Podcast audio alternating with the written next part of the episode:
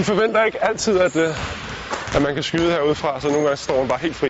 Med sine 2 meter og 14 skulle man umiddelbart tro, at basketballspilleren Rasmus Glarbjerg var bedst tjent med at plante sin størrelse 49,5 solidt under kurven.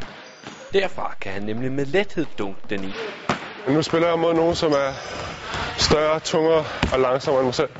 Så det er ikke altid en, øh, at øh, det er så nemt bare at hoppe hen over dem. Så er det nemmere lige at komme ud og score nogle træer her i kampene. Rasmus Glarbjerg er udstyret med et rigtig godt langskud. Et potent våben for en så høj spiller. Det er tit, at de større drenge de har svært ved at dække op, dække op her ude bag ved træerne. Fordi de er vant til at stå og bevæge fødderne inden under kurven. Så det er, ikke, det er ikke så svært. Det er svært for dem at komme ud og forsvare de her skud herude. Hvis de kommer blæsende ud til mig, så kan jeg gå forbi dem. Hvis ikke de gør, så skyder jeg dem. Passionen for det gode skud begyndte allerede i en tidlig alder.